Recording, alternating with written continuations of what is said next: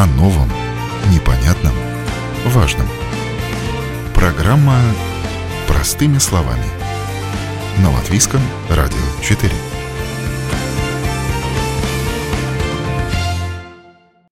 Утро, уважаемые радиослушатели! В эфире передача «Простыми словами», где мы сегодня будем просто и популярно и зачастую о сложных вещах и темах говорить э, с экспертами. Наша тема сегодня – пенсии. И тема нашего эфира звучит так. У кого будет пенсия, а у кого будет, но небольшая. И что надо сделать для того, чтобы пенсии хватало для нормального проживания в том периоде, когда наступит пенсионный возраст. Но это не вся наша тема. И сегодня мы рассмотрим вопросы, если сегодня у нас возможность влиять на пенсионные накопления, как пандемия повлияла на наши пенсионные накопления, стоит ли беспокоиться, когда рынки неблагоприятный момент кризисов и доходность пенсионных планов падает. Другими словами, что нужно делать, чтобы увеличить размер нашей будущей пенсии? Тема важная, актуальная, поэтому будем говорить о ней с нашими экспертами. Вита Никитина, эксперт отдела поддержки пенсий Светбанк. Здравствуйте, Вита. Здравствуйте. И Ольга Котова, предпринимательница, очень активный по жизни человек и покоритель Эвереста. Здравствуйте, Ольга. Добрый день. Прямо хочется отдельно вам скажу про Эверест поговорить, но тема немножко другая, пенсия. Вот э, приведу несколько э, коротких цифр от опроса Светбанк про пенсии. Большинство жителей, 57%, беспокоит размер ожидаемой пенсии. Каждый десятый полагается на поддержку детей. И почти столько же считают, что до пенсии не доживут. Почти половина жителей, 48%, достаточно считают пенсию не менее 70-100% от получаемой в данный момент зарплаты. Ну, мы можем посчитать, что это примерно 950 евро. Но самый главный вопрос, что мы делаем для того, чтобы вот эти 950 евро как минимум хотя бы заработать? Ольга, к вам вопрос. Многие не очень доверяют пенсионной системе и считают, что дети – это лучшее вложение в старость, нужно вкладывать в их образование, а уж потом, когда они вырастут, а я выйду на пенсию, они мне явно помогут. Правильно ли такое отношение к жизни? Знаете, я думаю, что вот э, говорить правильно или неправильно, э, это трудно, но тут вот давайте посмотрим так. Мы все, безусловно, очень любим своих детей. И мы все, безусловно, очень переживаем за то, какое у них будет дальше будущее и какая у них будет жизнь. И вот в данном случае, э, принимая во внимание то, насколько быстро меняется мир, насколько быстро он становится более и более сложным, предполагать, что у наших детей он вдруг по мановению волшебной палочки будет гораздо проще, чем у нас, предполагать, что у них не будет проблем там, с коллапсами финансовых рынков, с какими-нибудь э, экономическими пузырями э, в личной жизни, они не заболеют вдруг, у них не будет маленьких детей, которым, которых заботятся. То есть предполагать, что у них будет такая очень-очень легкая жизнь, в отличие от нашей тяжелой жизни, которая почему-то не позволяет накопить на пенсию, мне кажется, это как-то немножко нечестно по отношению к ним. Я подозреваю, что наши дети тоже будут сталкиваться с такими же проблемами и с такими же трудностями, с которыми сталкиваемся мы. И э, на каком тогда основании мы считаем, что мы имеем право с ними справляться, а вот наши дети будут справляться не только со своими трудностями, но и нас еще кормить. Угу. Ну, как-то так. Да. мне кажется, что все родители, все семьи, безусловно, у меня нет вообще никакого сомнения в том, воспитывают детей с уважением к старшим и там, показывают, как помогать бабушкам, дедушкам и прабабушкам, прадедушкам, дай бог. Но мне кажется, если это получится, это очень здорово. Но вот рассчитывать на это было бы нечестно. Оля, я вам отвечу сразу на это положениями гражданского закона, согласно которому несовершеннолетние дети обязаны помогать родителям и дедушкам, и бабушкам, и родителям своим, и представители старшего поколения семьи имеют право требовать алименты с детей и внуков. мне бы прямо от всей души хотелось верить, что э, в нашей стране люди любят друг друга и живут, живут семьями не по положениям гражданского закона, а от души и от сердца. И я думаю, что очень много положений других законов, которые предполагают, что люди обязаны позаботиться о себе, в том числе, например, платить налоги и заботиться о своей пенсии. Поэтому тут, наверное, закон на закон. Вита, как ваше мнение, как эксперта по пенсионным вопросам, правильно ли действительно перекладывать свою ответственность за пенсии на детей, внуков, не знаю, на молодое поколение? Вы знаете, я полагаю, что о своем будущем можно заботиться очень разными способами полагаться и на хороших детей, и воспитывать хороших детей, и вкладывать в их образование. Это тоже один из планов Б, скажем так, назовем это так – но вот как Ольга уже упомянула, у детей может быть своя экономическая ситуация, у детей будут свои дети также, о которых надо будет заботиться. Поэтому я бы сказала, хорошо полагаться на детей, но все-таки надо думать также самому о своем будущем. Это плюс дает... Светбанк нравится производить разные опросы. Вот мы производили опросы уже сеньоров, которые в данный момент получают пенсию. И сеньоры признались, что они очень ценят э, именно свою независимость, которая которую благодаря накоплениям, которые они могут сохранять уже в пожилом возрасте. Потому что все, конечно, живут с мыслью, что очень приятно положиться на своих детей, получать от них помощь, их поддержку, но в то же время очень приятно ощущать свою независимость уже и в пожилом возрасте. Так что я бы сказала бы, что это два, э, два, два, две вещи, которые не исключают одна э, другую. Ну да, все-таки мне кажется, это вопрос скорее философский, и я тоже согласна с вами, что э, дети все-таки могут помогать своим родителям, но они в принципе не должны этого делать. Поэтому сейчас дальше мы будем говорить о том, как все-таки самим заработать на достойную пенсию самостоятельно. Вот, Вита, к вам вопрос. Сколько людей в Латвии откладывают деньги через частные пенсионные фонды? Есть такая цифра? Э, вы знаете, такие цифры есть, конечно же, но вот если мы говорим вообще о активных э, жителях, которые производят э, накопления, которые работают и производят параллельно накопления на старость, это где-то четверть активного населения, то есть это очень, очень мало. И вот если мы отзовемся на те цифры, которые вы в начале нашего разговора упомянули, то это желание получать пенсию такую же, как вот сегодня мы получаем зарплату, она гораздо выше. То есть здесь можно видеть как бы такой конфликт между реальной ситуацией, что люди делают реально, и между нашими желаниями. Конечно, мы все желаем хорошо э, жить э, в старости и иметь такие же доходы, как в то время, когда мы работаем, но реально это делает только малая часть людей. Почему так мало? Как, вы, у вас есть вот какие-то причины? Ну, не знаю, нет доверия к банкам, нет денег, чтобы откладывать, может, еще что-то? А, вы знаете, я думаю, что причин э, может быть несколько. А, ну, вы упомянули, да, эти причины, я думаю, все они имеют место быть, а, конечно же, но я в своей практике, общаясь с людьми, которые меня окружают, очень часто сталкиваюсь с тем моментом, что люди просто не знают, что есть такая возможность, они не знают, что э, реальное положение вещей, что государственная пенсия сможет обеспечить только э, 30-40% от сегодняшних доходов в возрасте, как бы полагается на государство. И это все создает такую ситуацию, что еще мало людей э, делают накопления для, для лучшего уровня жизни в возрасте. Поэтому мы со своей стороны всеми силами пытаемся эту информацию донести и рассказать, как это сделать. Ну и вот третий пенсионный уровень – это одна из этих возможностей, как можно э, позаботиться о благосостоянии на склоне лет. Ольга, как вы копите на старость? Или вы предприниматели, у них особая такая каста, они работают вот пока можно, и никакие пенсионные а, отчисления, скажем, им не нужны? Я думаю, что э, у каждого человека может быть очень разная стратегия зависимости от того, какие у, них цен, какие у него ценности, какие возможности, и в том числе в зависимости от того, а какие планы на старость. А вот, например, добавляя к предыдущему вопросу, знаете, почему э, люди, э, вроде бы все понимают, что нужно заботиться о своей старости, но этого не делают. Вот один из э, дополнительных причин, которые я вижу как коуч, например, это людям трудно э, заботиться об абстрактных проблемах.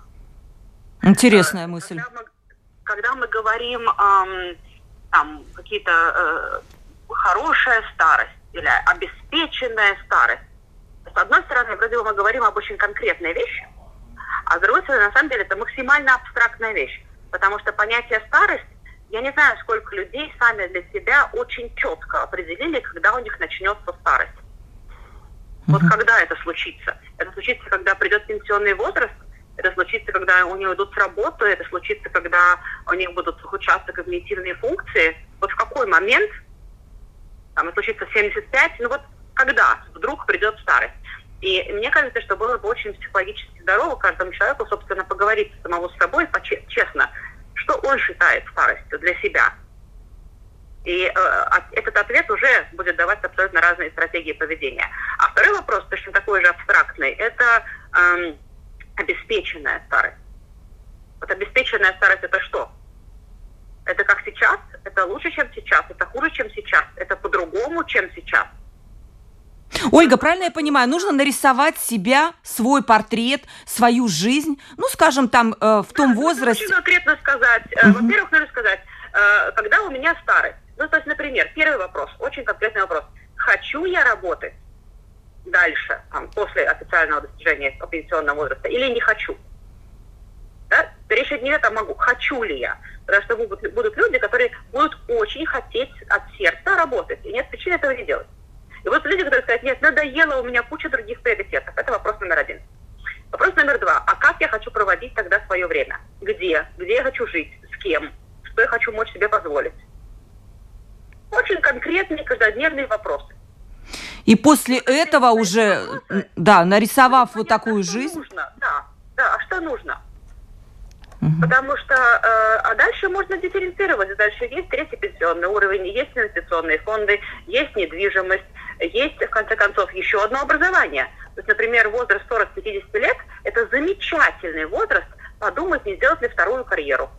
А, или не вложить существующие деньги во второе образование, или в третье, или в четвертое, которым потом ты будешь э, с удовольствием заниматься э, до глубокой старости.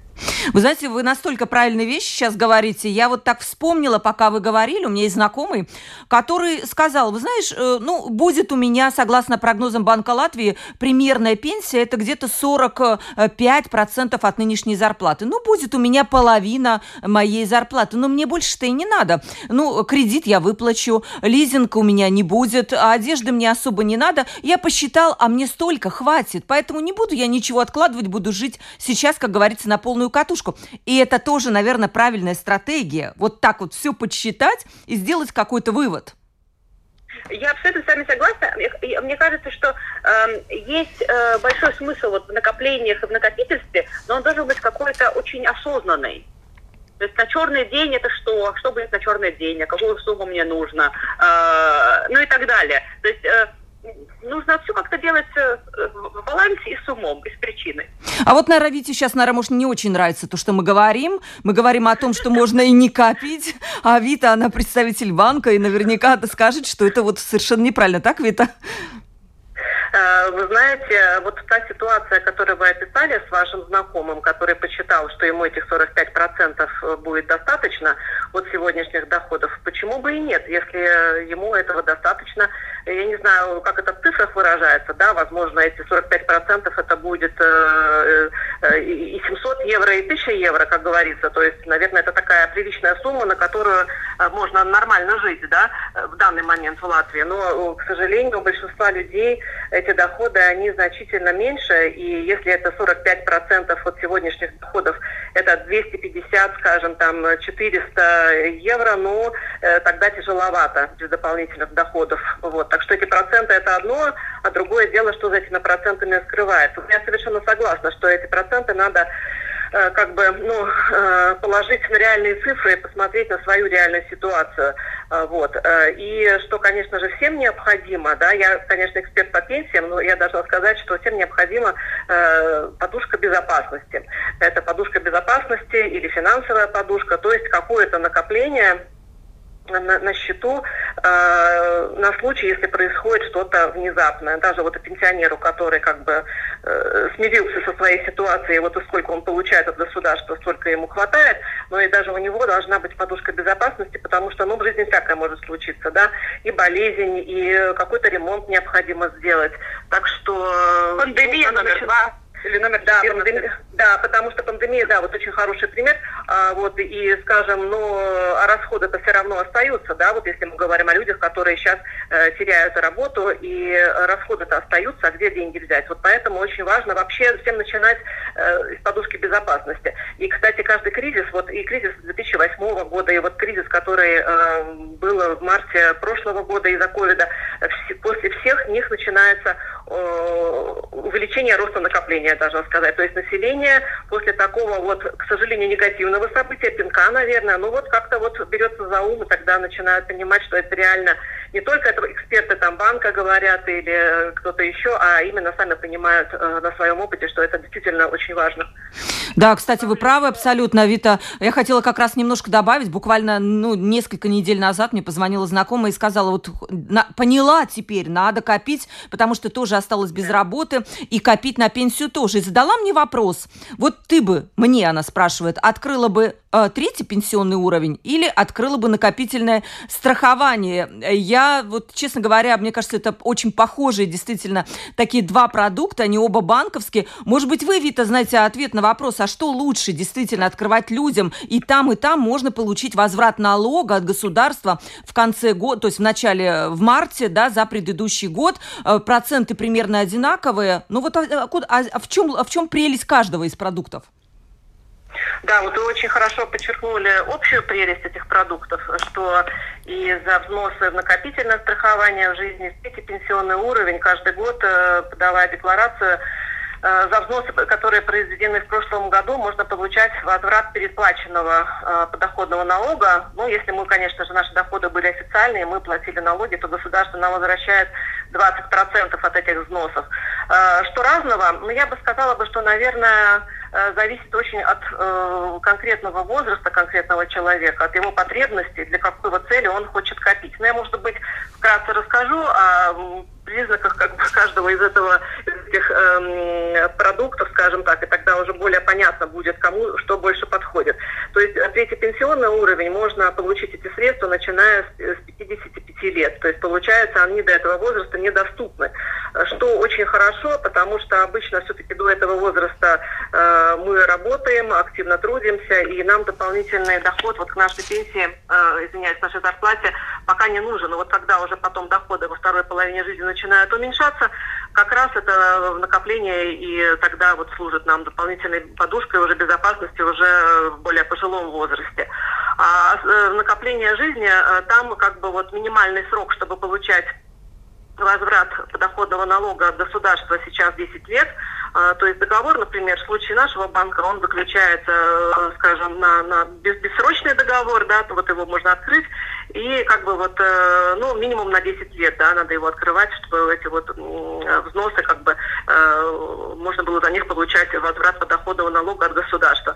Ну, вот, например, если человеку 25 лет, и он хочет при помощи этого накопительного, накопительного страхования э, накопить, скажем, вот, не знаю, себе там на покупку большего жилья через 10 лет, когда ему будет 35 лет, да, и получать при этом от этого накопления, от этих взносов еще возврат подоходного налога, возможно, вот он тогда также выберет себе, э, скажем, как первичный продукт э, именно вот накопительное страхование жизни.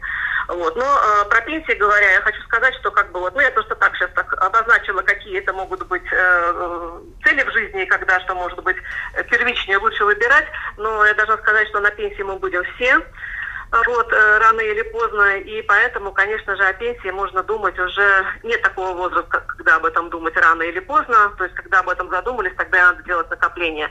И плюс э, в третий пенсионный уровень можно производить взносы любого размера. В накопительное страхование жизни там все-таки есть минимальные взносы, там 50 э, евро в месяц надо откладывать, то есть там уже определенные, как бы надо считаться с определенной суммой, вот, которую надо в месяц откладывать. Я надеюсь, что я ответила на вас. Да, я думаю, что действительно, если кого-то более более детально интересует а, вот это отличие, лучше обратиться в свой банк э, и задать менеджеру вопрос, и про комиссию в том числе разузнать, потому что это тоже важный момент, и про доходность пенсионных планов и страховых и так далее, это тоже э, такой отдельная большая тема для передачи, и лучше все-таки это со своим э, каким-то менеджером банковским обсудить. Ольга, ну вы все-таки не ответили, а как вы купите на старость? Есть у вас пенсионный какой-то фонд? Знаете, я, я, я диверсифицирую. Мне вообще очень нравится, когда яйца не в одной корзинке, а в разных э, как-то как-то вот э, моя молодость 90-х так научила, что лучше э, делать по-разному.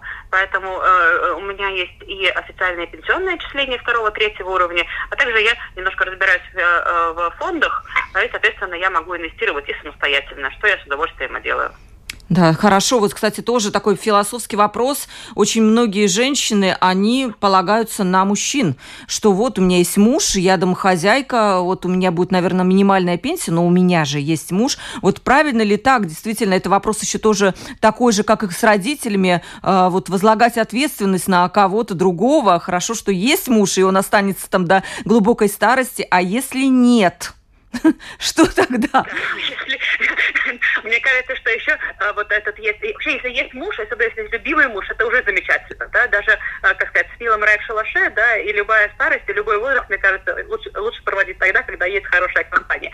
Эм, но даже если она есть, э, к сожалению, не в наших руках, э, так сказать, э, регулировать, как долго она будет и что ничего не случится.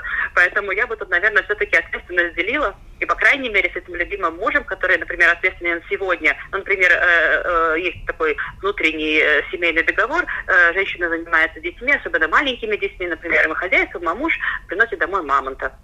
Да. Замечательный договор, никакой проблемы в нем нет. Если к этому договору есть немножко на вот какие-то дополнительные обговоренные обязательства, а что будем делать, Например, Если... старости. А что будем делать с пенсией? А может быть, э, из того мамонта, который приносит муж, имеет смысл выделить э, такие два ручейка финансовых на накопление мужа в старости и на накопление жене в старости, или накопление общего какого-то там семейного фонда. Я уверена, что это можно э, оформить соответствующим образом и нотариально, и в банке, что сейчас это будет какой-то общий фонд, но в случае чего э, и, и жене, которая заботится о детях, э, тоже э, поможет э, в старости жить лучше.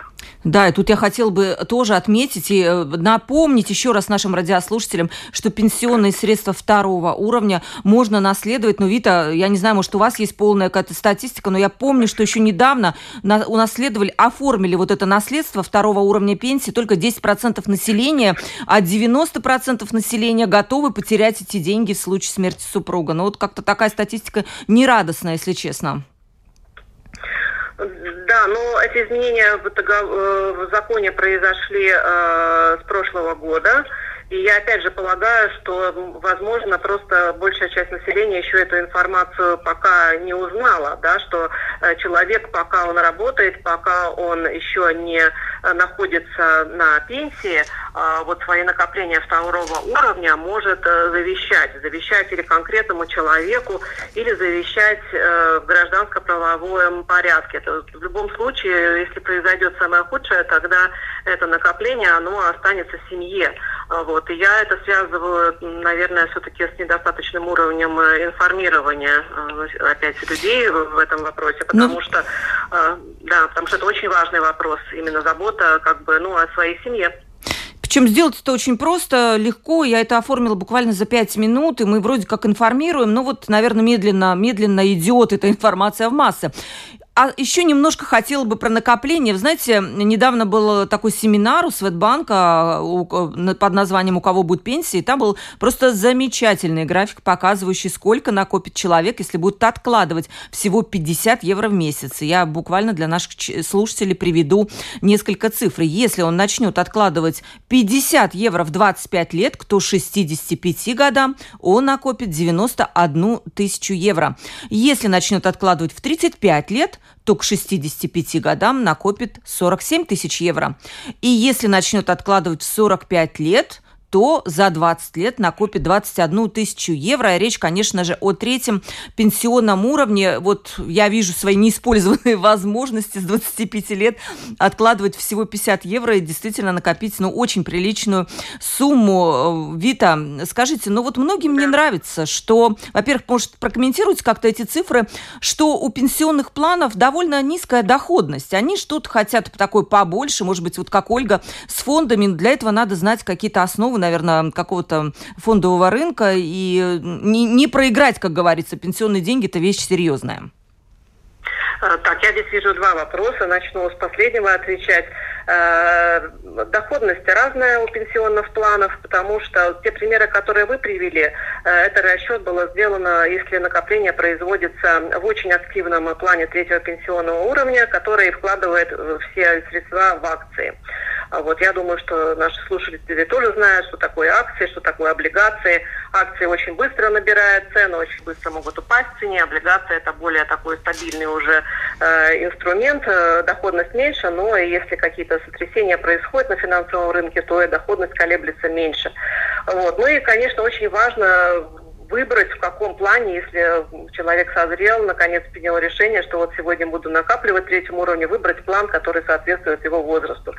Чем человек моложе, тем более активный план надо выбрать, потому что если вот будут такие э, сотрясения на финансовых рынках, как, скажем, было в прошлом году в марте, когда все упало, и, конечно же, пенсионные планы тоже доходность упала, потому что мы все вза взаимосвязаны в этом мире, э, вот все вложения в финансовые бумаги. Но э, до пенсии таким людям молодым очень много времени, поэтому таких падений может быть даже несколько, не надо их бояться. А если молодой человек со слабой нервной системой, может, не надо ему активные планы, нет? Тогда это очень хороший тоже второй второй пункт, то есть надо смотреть, во-первых, на свой возраст, да, во-вторых, если очень слабая нервная система и такие большие падения тяжело переживать, тогда даже, может быть, и молодой человек может делать накопления в более спокойном пенсионном плане, да, то есть надо исходить из своего возраста и состояния своей нервной системы. Это совершенно нормально, как бы здесь ничего, нечего стыдиться, просто действительно каждый мы очень э, по-разному реагируем на возможность э, потери своих накоплений. То есть чем э, человек хочет жить более спокойно, э, чем ближе уже пенсионный возраст, когда эти накопления надо выбрать, тем более спокойный план э, надо выбирать, да, но тогда надо рассчитывать, что вот возможности как бы более высокой прибыли здесь, к сожалению, тогда уже не будет то здесь будет прибыль поменьше, ну и рисков тоже, соответственно, поменьше. Вот. Э, поэтому до сих пор, да, как я говорила, вот зависит доходность пенсионных планов также от этого выбранного плана, да, чем более активный, тем более возможно, возможно, более высокая доходность, чем более консервативный, возможно, э, более низкая доходность. Э, Еще доходность, конечно же, то, что остается в нашем кармане, конечно, влияет комиссия, что берет вот, управляющий за, за управление этими средствами, потому что это надо средства вкладывать, финансовые рынки, следить за этим, это работа. Это, конечно, же, тоже работа должна оплачиваться. А, вот. Но мы, если говорить именно о нашем банке, мы уменьшили в последнее время а, комиссии очень значительно, а, которые мы вот берем за это управление третьим пенсионным уровнем. Но если мы смотрим, скажем, далеко назад, какие были комиссии раньше, тогда комиссии были, конечно, выше. Ну и, соответственно, поэтому это влияло, может быть, на эту историческую доходность. Угу. Поэтому ну, историческая доходность, опять же, то есть сейчас комиссии ниже, это дает нам как бы возможность говорить о том, что доходность э, в будущем э, будет выше. Но это опять же предположение, да, потому что э, никто, даже, даже как бы самый гений финансового рынка не могут сказать, что будет завтра. Да, это опять это, же... Вид, это называется, наверное, пенсионные планы жизненного цикла, выбор э, вот именно пенсионного плана, исходя из своего возраста. Это называется правильно так, да? А, вы, знаете, вот мы сейчас говорили то, что я сказала, там вот планы третьего уровня, там все-таки надо выбирать между этими планами, они отличаются. И потом, если возраст меняется, должен сам как бы менять план. А вот то, что упомянули планы жизненного цикла, это вот мы предлагаем это во втором пенсионном уровне. И вот в этих планах там вот очень хорошо, что вы о них сказали, что вот там вот точно вот выберешь э, план, который соответствует э, той декаде, в которой ты родился, и план будет меняться с тобой. То есть там уже не надо будет думать, когда тебе вот ближе пенсионный возраст, надо переходить на более консервативный план. Там план э, с активного, идя э, как бы вперед времени, становится более консервативный уже, когда ты идешь на пенсию, то есть тогда уже тебе средства будут вложены более спокойно. То есть здесь уже даже не надо думать э, о том, в какой момент лучше тебе вот менять э, с одного плана на другой. Это вот значит эти планы жизненного цикла. Но это вот у нас такое предложение есть для второго пенсионного уровня. И, и, и еще хотела добавить, да, если человек хочет все-таки еще более активно зарабатывать, э, это не мешает ему делать накопления пенсионные, но вот как сказала Ольга, то есть он может смотреть на более активные уже какие-то решения. Например, вот инвестиционные фонды тоже, да, как бы это не исключает одно другого. Оля, биткоины тоже или, или, или не, не надо? Знаете, я думаю, что это зависит от того, как каждый человек чувствует себя, допустим, или профи на финансовом рынке и в данном, в данном вопросе, или просто, например, чувствует, что он очень-очень спокойно относится к риску, к риску, ко всему непонятному. Это всего такая внутренняя, внутренняя свобода. Ну вот выберу, отлично, потеряю, ну вот все потеряю, пропадя, но пропадом ни капельки не расстроюсь.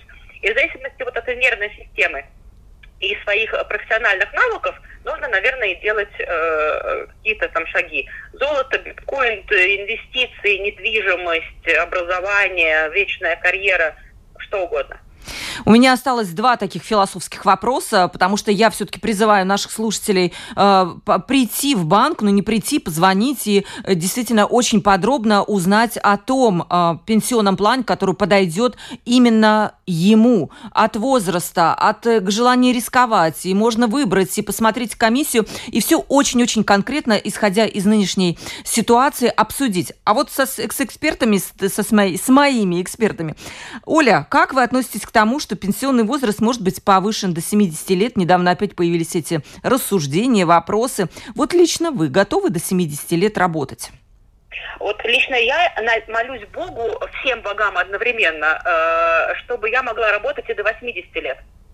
Мне вообще работать очень-очень нравится, но это возможно потому, что э, у меня есть в жизни такая возможность заниматься любимыми делами, и я очень много усилий именно тратила на то, чтобы эта возможность была, выбирать любимое дело и им заниматься. Получаю от этого я несказанное удовольствие, и хотела бы я продолжать получать это самое несказанное удовольствие от работы не до 70, а до 80, и может быть до 90, если Бог позволит, и будет у меня ясная голова и твердые руки. Э, вот. И эм, это зависит от внутреннего такого настроя. Э, меня лично вот по этому поводу не пугает э, повышение пенсионного возраста до 70 и дальше. А еще меня не пугает это повышение, потому что если мы просто объективно смотрим на статистику, то за последние 10 лет ну, люди стали в среднем умирать позже. То есть понятно, что мы все умрем. Э, но случается это статистически позже. И, наверное, в принципе, как-то довольно адекватно сказать, что вот там последние 10 лет э, жизни, они там пенсия, а до этого, в принципе, э, в среднем люди работоспособные и умные, и есть у них мудрость. Ну так давайте же эту мудрость вкладывать в наше общество. Это же замечательно.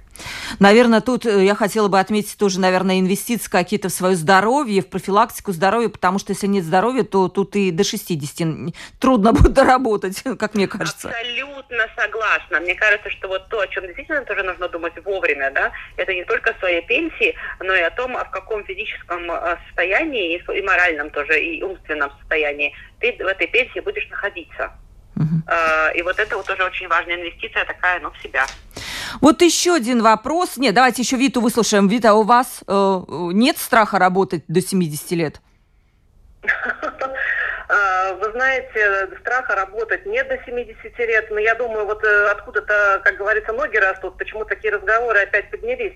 Это да, я думаю, что это связано с тем, что продолжительность жизни увеличивается, и демография, э, рождаемость уменьшается. Я думаю, что это как бы тоже еще одна причина, что э, вот люди живут дольше на пенсии, а кому-то надо платить налоги, чтобы их содержать. Вот, и я думаю, и, а молодежи становится все меньше. Я думаю, что разговоры эти связаны вот с этим. Так что я Э, думаю, что надо и тогда складывать свое здоровье, возможно, думать еще о том, чтобы завести побольше детишек. Ой, не говорите. Вот... Добавлю, да. добавлю к этому э, мнению. Давайте посмотреть так, давайте не будем лукавить и не будем э, смотреть на разные вопросы в жизни с двойными стандартами. Ну, например, нам же нравится э, э, возможность продлить свою молодость. Мы же говорим сейчас, что там 30 это новые 20, а 40 это новые 30. И если там в 50-х годах Э, люди после 45 считались уже людьми, людьми ну, преклонного возраста, то сейчас 45 это возможность э, завести новую семью, новое образование, построить новую карьеру. Мы, в принципе, во всех других вопросах смотрим на себя и на свой возраст в паспорте сейчас абсолютно другим образом, чем даже 10-15 лет назад. Как-то было бы нелогично, чтобы мы вдруг по достижении там, 65 проводили жирную черту и, резко меняли стандарты, какие мы смотрим на себя. Мне кажется, что если мы хотим себя чувствовать дольше э, молодыми, здоровыми, э, трудоспособными, интересными, э, смешными, довольными. Э, ну, давайте и дальше так делать, до 70 или до 80 или до 90. Последний вопрос. Безусловный базовый доход. Многие верят очень в него и хотят его, и вот что тогда не важно вообще-то, сколько ты там работал, какая у тебя была зарплата и сколько ты получишь пенсию. Государство позаботится, как говорится, не даст умереть. Верите ли вы в то, что мы его застанем, безусловный базовый доход? Ольга. Вы знаете, эм мне, в принципе, ближе, наверное, позиция не э, полагаться на то, что кто-то позаботится, а полагаться на то, что я сама позабочусь. Или, по крайней мере, у меня есть план э, какой-то. Потому что, мне кажется, э, когда кто-то другой заботится, то тогда вот непонятно, как он будет заботиться. Заботиться так, чтобы было хорошо. И Лео будет заботиться так, чтобы не дать умереть. И вот дефиниция «не дать умереть» тоже у нас может отличаться. То есть у меня может быть другое мнение, когда я не умираю, чем у того, кто обо мне вот так вот со стороны заботится. Э, поэтому э, с этой точки зрения мне все-таки, наверное, было бы ближе, так сказать, самой держать в своих руках вопрос своего благосостояния э, в золотом возрасте. Да, прекрасно. Ну, смешили меня. Все-таки на этот, надеяться этот базовый доход, который не даст умереть, но лучше все-таки дополнительно к нему что-то еще сделать своими руками, чтобы было веселее. Ну да, на хлебушек намазать еще маслица, чтобы было все-таки не только хлебушек, но и маслица какой-то. Да, будет сюрприз. Давайте как это, надеяться на, на лучшее, а готовиться к худшему. Давайте начнем с, готовить, с того, чтобы готовиться, а потом, если это случится, ну, замечательно. Сегодня мы говорили о пенсиях, и тема нашего эфира звучала так. У кого будет пенсия, а у кого будет, но не очень большая. И что надо сделать для того, чтобы пенсии хватало для нормального проживания в том периоде, когда наступает пенсионный возраст. Со мной были эксперты. Вита Никитина, эксперт отдела поддержки пенсий Светбанк. Спасибо, Вита, большое за участие в передаче. Да, спасибо вам. И Ольга Котова, предпринимательница, очень активный по жизни человек, покоритель Эверест. Ольга, я вам надеюсь, э, что вы еще один Эверест какой-нибудь покорите в своей жизни, потому что я чувствую вот эту вашу энергетику и что э, отношение к жизни очень правильное. Спасибо, Ольга, большое за участие в передаче. Большое спасибо, что пригласили. До свидания. Провела передачу Ольга Князева. До новых встреч.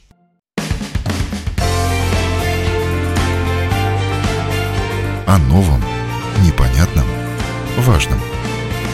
Программа «Простыми словами». На Латвийском радио 4.